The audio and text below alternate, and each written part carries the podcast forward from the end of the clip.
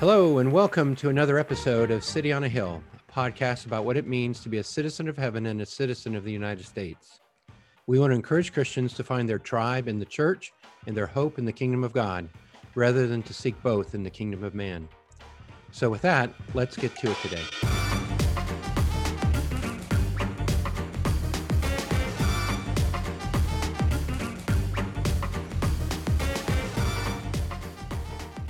Well, hello, I'm Eric Eastep, And I'm Scott Reevely. and this is the City on a Hill podcast. Welcome back, listeners. We're glad you're here. Welcome back, Scott. I'm glad you're here. Well, thank you. I'm glad somebody's glad I'm here, Eric.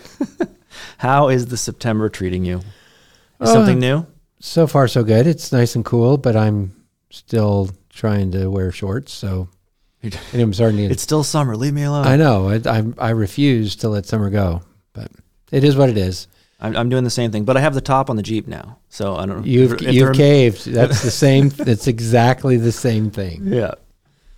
We're, we're trying. We, we, we'll miss the sun, but soaking it up while we can. Yep.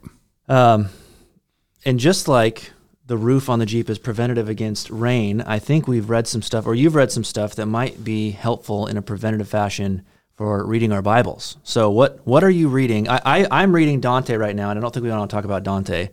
I finished Inferno. I, am reading Purgatorio now. He I don't think we want to do that. He might not help you read your Bible better. Actually, a few of the things that we really struggle with, I think, came from him. Oh yeah, and maybe we could we can talk about that later. I don't know another episode. But what what are you reading right now that has got Well, you some in a of it- preventative posture? Some of it's not so much preventing uh, bad Bible reading, though that would be great. Some of it is preventing uh, us from connecting the news to the Bible in ways that are really not right or not- not helpful. And so that's Is that not bad Bible reading?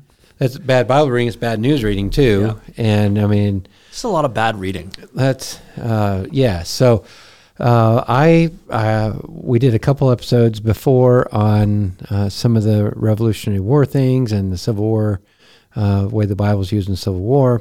I'm still kind of plugging away the, on those books. And the Revolutionary War book called Sacred Scripture, Sacred War by James P. Byrd has been uh, fairly provoc- provocative um, to me recently because some of the things that I've read in there, I just shake my head and say, how could they come up with this? And I keep reading, and it gets almost more unbelievable. And so I think what, what I've done, these are my words, not his, in, in my processing of that book on, on the use of the scripture in the Revolutionary War period, my um, there are three essentially right now i've still not finished there's probably more but there are three buckets of bad ideas that are um, that he highlights in three separate chapters. Um, they are really um, i'm just going to say biblical gyrations. They are doing everything they could to maneuver themselves into a into the Bible and to justify or promote the rebellion against England.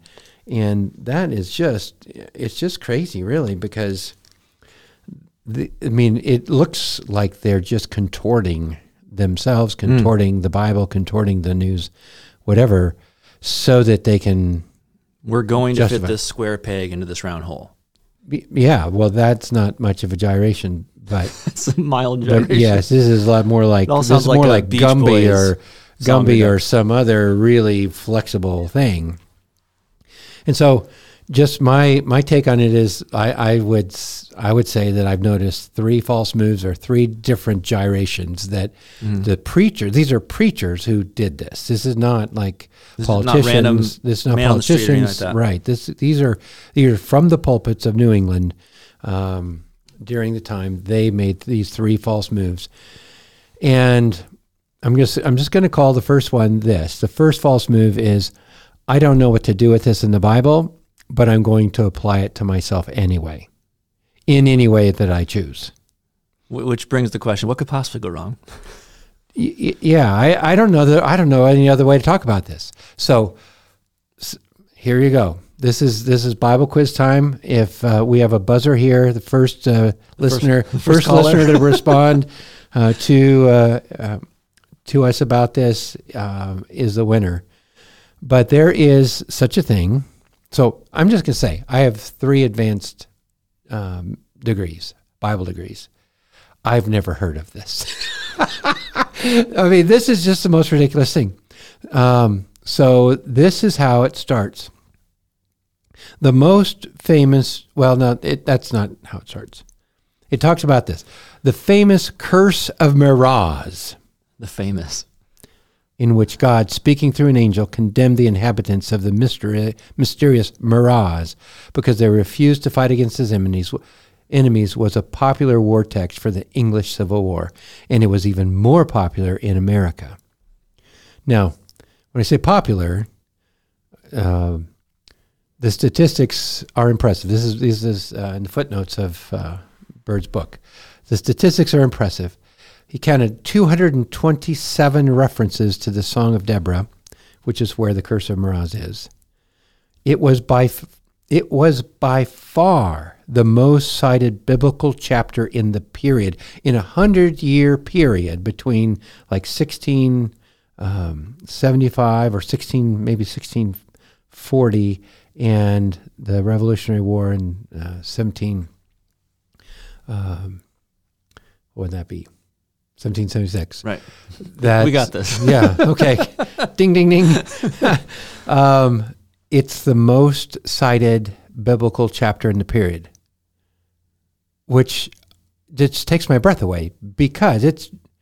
Does anyone know what chapter that is? That's this is this is where you ring in and um, Eric gives you a prize. If, if I knew which, I would do the cricket one, but I don't know which one the cricket one is. The buttons on the board. Yeah, we have crickets, but it's uh, so it's Judges uh, five, verse twenty three. The curse of Meroz. I'd never heard of it. It's by far the most cited biblical chapter in the period. This is the period in which George Whitefield preached, John Wesley preached, uh, Jonathan Edwards preached, Like big, these are big names, people. and the most, by far, the most cited biblical chapter in this period was Judges 5. The total citations for Judges 5 in uh, 4 and 5 in published sermons. So not just the not just all the sermons, but the published sermons alone was 271. Uh, so this was very popular. And then the he goes on to say the statistics of the popularity of violent prophecies are even more striking if we add the 36 citations of Jeremiah 48:10, which was a related curse often cited alongside the curse of Meroz. so, so you've convinced me of the obscurity of this chapter. Where's the gyration? Well, let no no no no no. it, it, it's not. Let me read it to you. The curse of Meroz. Here it is. Judges five twenty three. The curse of Miraz says the angel of the Lord, curse its inhabitants thoroughly, because they did not come to the help of the Lord, to help to the help of the Lord against the mighty.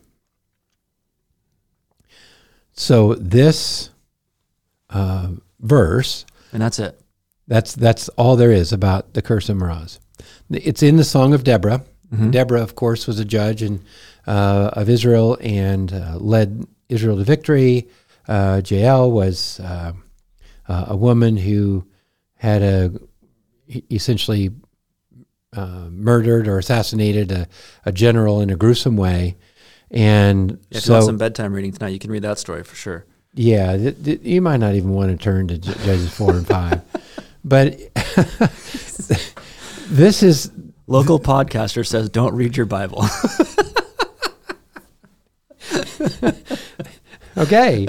you heard it here first, but but this, I mean, those two chapters are the most cited chapters for a hundred years in American history. This is this is the most crazy thing I've ever run across. One, and if even if you don't have three advanced degrees in in Bible, essentially, you'd maybe guess, oh, maybe maybe John three would be the most cited, or maybe maybe there's a bunch of the Psalm twenty three. I mean, Psalm twenty three, or Genesis one. They just kept starting, or or they something. never got along. They just Go along. start again. anyway, yeah. So, um,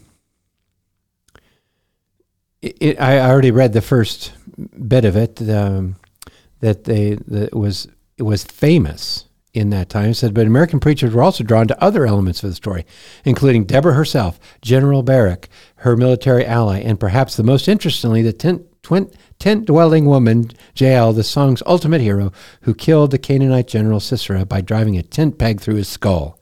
As Jael, uh, Jael's blessed homicide demonstrates, this was a bloody ballad, a song that praised sacrifice to the death in allegiance to God. So, this is why, I mean, I'm, I'm bringing this up because this became the most popular text for 100 years in American history. And it, is, it was so obscure that I'd never heard of it before. Mm. And so it, the obscurity is one thing. The prospect that you would take the curse of Meroz and uh, you would use that as a way to um, communicate to the church, really, that you um, were that they needed to fight in this Revolutionary War. It's just, I mean, it just takes my breath away that they would take that really obscure mm. thing, like, and and the thing is, uh, I looked it up. Where's Meroz? Nobody knows. Who are they? Nobody knows. Are they even Israelites? Nobody knows. Nobody who, knows. Who are the mighty? Nobody knows anything about the the mighty. Were the people probably that Deborah was fighting against. But even uh, that, probably. Yeah. Yeah. And so that, um, but it's yeah. So he he says he says this. So the a preacher named named Davies was the one that that really loved this a lot. He said, but anyway, Davies threatened Virginians with the curse of Meroz. And he said, Shall the curse fall upon Virginia? No, fly from it by venturing your lives for your country. For this curse is far more terrible than anything that can befall you in the field of battle.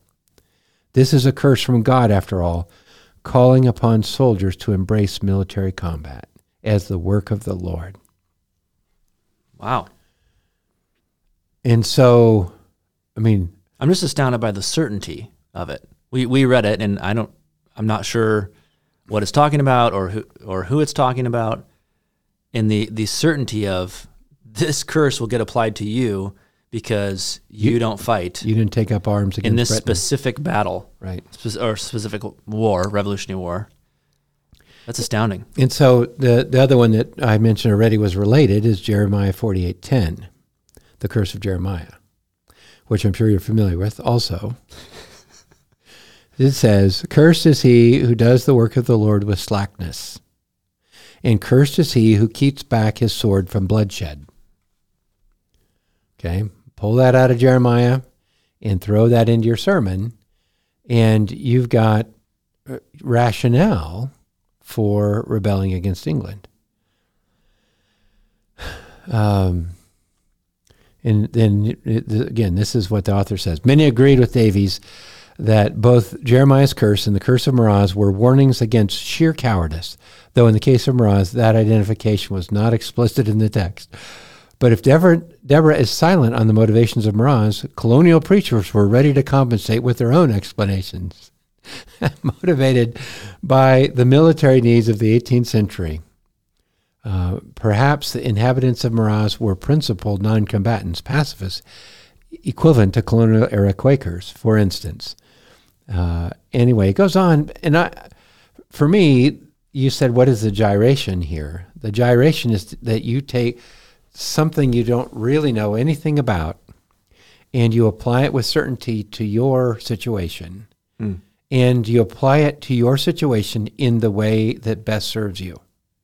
Mm-hmm. And see, I think that there's there is a tendency to do that, and to to you know maybe randomly open your Bible, find something that applies to you in a way that you want it to apply to you, mm-hmm. and your your motivation is clearly sort of you know self uh, centric, and so you're working to.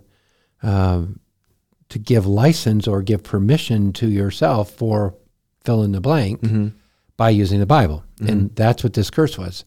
I mean, curse was Meroz. It doesn't even say what the curse was. Right. Where they, you know, who knows what the curse was? Uh, maybe they all got tummy aches or something. I don't. It doesn't say, you know. But um, anyway, the Bible Bible dictionary just says none of these identifications for Meroz were convincing.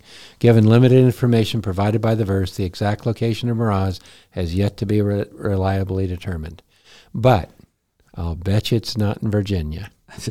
it's not in Virginia. You know, well, so- and this reminds me, just we do preaching meetings every week, and stuff like this will come up because everyone read their com- they they study the scripture, they study the passage, and then read the commentaries, and I could just I can almost picture this preaching meeting where all the people preaching that passage that week, guys, what do you what are you do with this curse thing? What what did you, did you figure out what, where Meroz is or or anything about it? And there'd be a bunch of well maybe, eh, eh, and then probably. Yeah, I'm not really going to talk about this in the sermon. Well, yeah, no, I mean, partly because what would you do with it? Well, Right. except summon people of Except war. anything I want. Right. And the the thing the other thing about that is this is how those preaching meetings go. The commentaries that people read didn't say anything about it either. Mm-hmm. So if you had a difficult thing, you don't usually get much help. Right, right. But anyway, so the first gyration is that uh, you can just take whatever you don't understand or don't know what it is and then apply it to yourself in any way that you choose, and you're good to go. And that's not the right kind of biblical move, I'd say. Well, I'd, I'd say the the less certain you are about the meaning of something should encourage you to be less certain about your application of that thing as well. That, that should be very That's obvious. a really good principle. Say that again. so the less certain you are about the interpretation of something should make you less certain about the application of something. Yeah, that's good. Um, so I think there's a second gyration in th- this book that I noticed, and this one, I this one's one we're starting to. These become a little more familiar as we go. Mm-hmm. In other words, we'll recognize. Nobody recognizes the Curse of Meroz now, but you'll recognize Sure. this one, and that is very simply, we are them. That's the move. We are them, and it becomes a gyration because we are them. We are always the good guys. Seriously, when you're going to identify yourself with somebody in the Bible, you're going to identify yourself with the good guys. Hmm. I don't know that there's anybody who who says I am Jezebel, for instance, or no. I mean, who says that? Nobody says that, or or you know, hurrah, we are Egypt, or mm-hmm. you know, uh, hooray for Nebuchadnezzar. Nobody Right. says those things. Everybody's I'm on the snake in the garden. everybody's on the good side, right? And and so that's kind of the clue. We are them, and what the preachers did, and in uh, the the time leading up to the Revolutionary War, is that we are Israel, England is Egypt, and they would make one for ones with Israel and Egypt. They would make one for ones. You know, one person even said that, going back to Deborah, that the um, the situation of Deborah is exactly the situation we find ourselves in now, which uh, isn't, but that's what they would say. So when we identify with a biblical character and then take action based on that identification, I think that we're just asking for trouble because we don't have the same uh, uh, relationship to God. We don't have the same covenant from God. We don't have the same context. And most of those things are descriptive, not prescriptive. Right. And so, uh, yeah, to say we are Israel and, and England is Egypt, and Moses is going to lead us out Mm-hmm. is kind of the way that they would roll on that.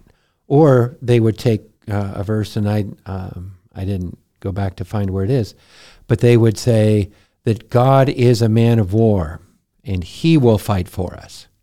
So they were enlisting then God's help to fight for us uh, because they identify with Israel. God fought for Israel, so God will fight for us. And that is that is a really weak connection. That is really about the same. You have about the same level of certainty and confidence that you would say uh, that you would if you said, you know, Han Solo will fight for us, or I identify with, you know, uh, Han Solo, and so I'm going to take action based on that. Mm-hmm. I mean, you might at a cosplay, but you won't in real life. And that's how, but that's what they're doing with uh, Egypt and um Israel. And uh, I mean, it just makes me crazy. And so the, the other, th- I mean, there are a couple of other pieces to this. One is if we can somehow justify that our cause is God's cause. Now, it's important that you notice the arrangement of that Mhm. sentence. Our cause is God's cause. Then, when we fight for our cause, we are fighting for God, Mm-hmm. and and vice versa. We can expect then that because it's God's cause, He will fight for us. And it all hinges on us identifying our cause as God's cause. Now, that's different than saying God's cause is our cause. Right. In other words, we are Who's going, the maker of the cause? we are going to submit ourselves to whatever God asks. Your will be done on earth as it is in heaven. That is different than saying my cause is, you know, uh, by my own definition, God's cause. That's that's where the ground gets really shaky. The other thing that's really shaky, I think, is that when you have an example set forth in the Bible that you are to follow, there's usually some uh, guidance for what it is about that example that you are to follow. You know, Paul says, you know, imitate me. In other places, he says, my manner of life, my teaching, my prayers, the, you know, Essentially, in what way? yeah, in what way should you imitate me? Or James says, you've heard of the perseverance of Job. Well, that'd be a good thing. Mm-hmm. Yeah, you should uh, imitate Job in his perseverance. Uh, maybe not in the way that he spoke, you know, more than he knew Mm-hmm. back to God. Mhm. Don't don't imitate that. So it's really careful rather than identifying ourselves just you know uh, with a blanket for the good as, as the good guys. That's Right. that's a thing that I don't know what to do with. You know, because all of us want to be the good guys. Well, and I, I think yeah, I think that's a it's it's almost a default. Like who who's the star in in the movie that is your life? Like oh, I, I'm the star. Of course, I'm the star. And if if there's a uh, It's camera the point, Step Show. exactly. Well, I'm sure other people think about this, not just me. No, no, I don't. I've never, Never, never, never once. my mind. And, and if you're reading things, who do I identify with? Of course, I identify with the good guy or the protagonist or Mm-hmm. whatever. And what country do I belong to? Oh, of course, we're the good guys. Um, and I think it's important to have just a dose of humility when you're reading something and realize, okay, I'm not. I'm not the star of the show. My hometown is not the star of the show. The country I live in is not the star of the show. And especially when you're reading scripture, God's doing a particular thing, and you are not the star of that story. Jesus is the star of that story. And if, if you can identify with anyone in scripture, it's probably the rebels. And you you've brought the need to the gospel story, and God brings the solution to the gospel story. Um, and we so often will flip that and then extrapolate that out. I, I belong over here, so of course my country uh, must be some big prominent part of the story God's telling. No, our country's not in the Bible at all. We're not. We're not there. And so if we're trying to um, wedge it in there, it, we're we're going to start misreading, and I, I think we'll misread for ourselves and misread for applying it in a more broad way as well. Yeah, so that's, I mean, that's just something to be careful of, and I, I think that that has been, uh, you know, that's been a struggle as as we're trying to, as we're trying to navigate a city on a hill. What is a city on the hill? Mm. You know, you are a city on the hill. The light can't be hidden, Jesus said. Mhm. And then America co-opts that to be a city on the hill. From the very beginning, this has been like a major uh, pinch point or a major crossroads for Christians in America to figure out in what respect do I have, you know, hope that God's on my side. And I mean, when I say a major crossroads, this is the very beginning. This is before Mhm. the Revolutionary Yeah. War. These things were coming up, and It's in the water. and so we we run into it all the time and um, our identification i mean the bible was not written that we might imitate or identify with characters in the bible the bible was written to express to us to reveal to us um, god's um, essentially progress or process of redemption I mean, the whole it's the story of God redeeming His people, and it's not a story for imitation or you know for even for good morality. But anyway, that's a, that's maybe a different topic. But the the second gyration, the first gyration is pick something you don't know, mm. and go with it however you want to go with it. The second gyration is we are them. In other words, pick the good guy and be them and identify them and expect God to be on your side like he was on their side. And then the third gyration is um, he's the man. I call it he's the man. Okay, these are all my words. These are not the author's words. But um, in other words, it was very popular to, and uh, I learned even Jonathan Edwards did this um, very popular to identify David not merely as a psalmist or a man after God's heart, but as a man of war. So then you could justify war because he was a man after God's heart. You mm-hmm. could justify war because he was the song, you know, writer of the mm-hmm. Bible. And so it was David's example then that justified the war. And very much the same you know, God is for us, we're the good guys kind of thing. Even Jonathan Edwards, now this is pains me to say, but even Jonathan Edwards uh, talked about David and Goliath. And, uh, you know, David was smaller, David was weaker, Goliath had all the resources, and now this upstart David is going to overthrow Goliath, much like this upstart America is going to overthrow England. And I mean, that was, he was earlier than that, but that was the the thrust of it. Or then to identify, um, you know, he's the man with some current person. Now, mm. this we're familiar with. We talked about this a couple weeks ago with Revelation. He's the Antichrist. No, no, no, no, no. That that's mm. passe. He's the Antichrist. we pick a new Antichrist. Mm-hmm. He's the man. He, this might be the good version of that. He's the man. He's like David. George Washington is like David. He will be our deliverer. Uh, that is the way that people read the Bible. And there is there is just no justification whatsoever to do that other than our imagination. Now, could um, George Washington have been like David? Maybe in potentially some respect but not in any respect that allows you to use the Bible to, you know, preach about, uh, you know, going to war because George Washington's like David and da da da da, da connecting all those dots. There's just no dots there to connect. Mm-hmm. And so for me, that was just like, what is happening here? And again, you could pick, pick any story and say, because we're like that, or because our leader is like that, and as soon as you do that, then you've got some weak connection that enable. And if you take action on it, you just have no biblical authority or ground to do that with any confidence, but people do it anyway. And that's what's stressful.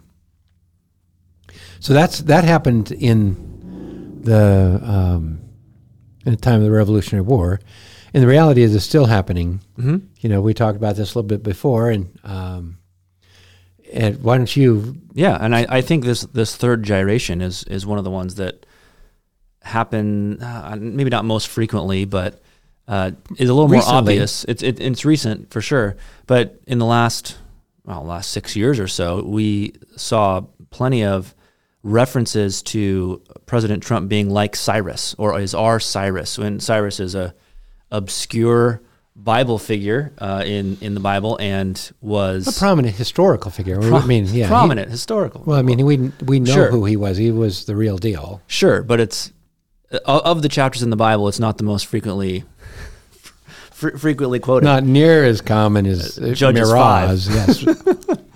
yes, we we know who Cyrus is, and in Scripture, he's um, a pagan king who's used for for ends that God had in mind.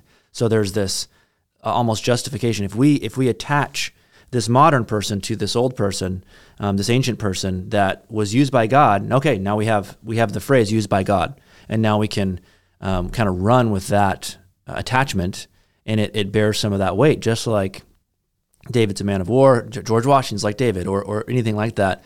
And you can almost it's like stealing a base. You're stealing some of the authoritative nature of Scripture and going, oh, if I can attach these things, mm-hmm. then um, there's there's weight there that wasn't there before. You're, you're, yeah, you're borrowing credibility from the Bible for, mm-hmm. uh, in this instance, uh, call President Trump mm-hmm. Cyrus, mm-hmm. and so that that isn't justified, right? Um, you know, God raised Cyrus up for a purpose. Now you could say God raised Trump up. That's fine, but not like Cyrus, mm-hmm. because God was doing something for His people in Israel that uh, and restoring them to the land. And part of his story of redemption happened with Cyrus that it did not happen. Right. When uh, when Trump was president. So yeah, there's really multiple layers of clout you're grabbing when you do that. There's the Cyrus piece. There's the connection to God piece. There's the connection of God's people to God piece, and all of that's kind of borrowed at the same time. And and some of it's subtle. Some of it you wouldn't even necessarily know, but it, it again attaches something modern to the story of Scripture that's telling a different story than mm-hmm. what do we do in America in 2023. That there, there, that's an important topic. We want good answers to the, the, those things, mm-hmm. but that's not the story that's being told in Scripture. Yeah, you, and you just the lesson. I'm calling these, uh, you know. Uh, biblical gyrations because these are things that you just um, need to be aware of and how awkward it is to move the Bible around in this way, mm-hmm. and to to you just end up with more or less anything you want to end up with. Mm-hmm. And I think that's just really important for us if we're going to submit to, if we say we want to submit to the Bible, that means that the Bible cannot just do whatever I want it to do. Right. Then I'm not. Then it's submitting to me. Right. Rather than me submitting to it. Mm-hmm. So, anyway, yeah, he's the man. We're the uh, we are them, and I don't understand this, so I'm going to do whatever I want with it as long as it works for me. Those are the three moves that just made me crazy reading this book and and just imagining, because uh, this is one of the times really uh, in American history when there were fewer uh, churchgoers than uh, any time in history, as far as a hmm. percentage mm. of Americans. And so the percentage of Americans in church was less, and the percentage of sermons on these topics was more, which would mean that really anything that's the America was getting from the pulpits was wacko. Mm. Not, I mean, there, there are some exceptions. There are some good sermons, I'm sure. Sure. But anyway, these three things just made me crazy as I read it. It's, how can this be? So anyway. Just just exhale. Well, and I want to underscore for us that we're we're reading a problem from 300 years ago, uh, but it's a human problem. It's you. I think the the default, if you don't think about it well, when you come to Scripture, is going to be some of these gyrations because there's something you want to do, and you want justification for it. And if you can somehow attach Bible to what you want to do, you you grab some authority. The Bible's authoritative. If I can go, hey, look at this little quote, I can support this thing I want to do. Uh, it, the, the temptation to stretch and to modify and to uh, make the words fit your particular situation, they're always there. So we're, we're we want you to think about that before you read the Bible and be aware that that's your that's probably your default. You can you can probably train that out of yourself. You can uh, gain wisdom and learn and uh, mature out of that, but that's probably going to be the default. And I think you know be on guard about that. So mm-hmm. kind of the part part of what we're trying to do is like raise awareness, so we we look in the mirror and we see this in ourselves, because it, it occurred to me if this if if the Curse of Meroz was the most popular text in a hundred year period in uh, American pulpits. Um, you know, how did that happen? The Bible is a big book. How did that happen? I think it happened because those people are there. It was in the air. Mm-hmm. Everybody was doing it, and so what are, what are you preaching on? I'm preaching on the curse of Meroz. Oh, that's a good idea. Mm-hmm. I mean, how how do these things happen? They read they read it and then right. somewhere else, and then they preach it there. And however that worked, I mean, they were they were men of their times. And one mm-hmm. of the mm-hmm. things that I'm I'm beginning at the more history I read, the more I realize that the, the, the people I read about were, were men of their times. In other words, they were um, they were so influenced by the the life that they were part of and the world that they were part of that they didn't see what you know hundreds of years later we look back and say, oh, that's that's terrible. What were you doing? They didn't think that. It didn't mm. occur to them to ask mm-hmm. the question. And so one of the things I'm hoping that just by bringing this up, I'm hoping that um, we'll at least ask ourselves the question: What are you doing? Mm-hmm. Is this is this justifiable? And can you know, or are you just simply you know trying to manipulate God or manipulate the Bible or manipulate right. other people with the Bible? Um, and so, uh, you know, because really, if w- nobody raises the question, we don't see it because we're we too are people of our times. Mm-hmm. So. Well, you all listeners are people of your times, so be aware. Uh, and next time you crack open the Bible, um, maybe just say a little prayer and say, God, help me be humble in the way I interpret this and read this, and help me understand it well and apply it well, and apply things that are most certain in Scripture um, and apply them certainly and emphatically. And then as I become less certain, um, just ask that God give you wisdom to do that well. So I think that's good for today. Yes, thank you. Uh, listeners, don't forget to subscribe on Apple Podcasts or wherever you get your podcasts and rate us. If you find what we're doing helpful, a review would go a long way to getting this to other people. Share it with a friend. If you have questions, send them to comment at cityonahillpodcast.com. We cannot tell you where Meroz is, so don't ask that. But if you have other questions, you can send those in.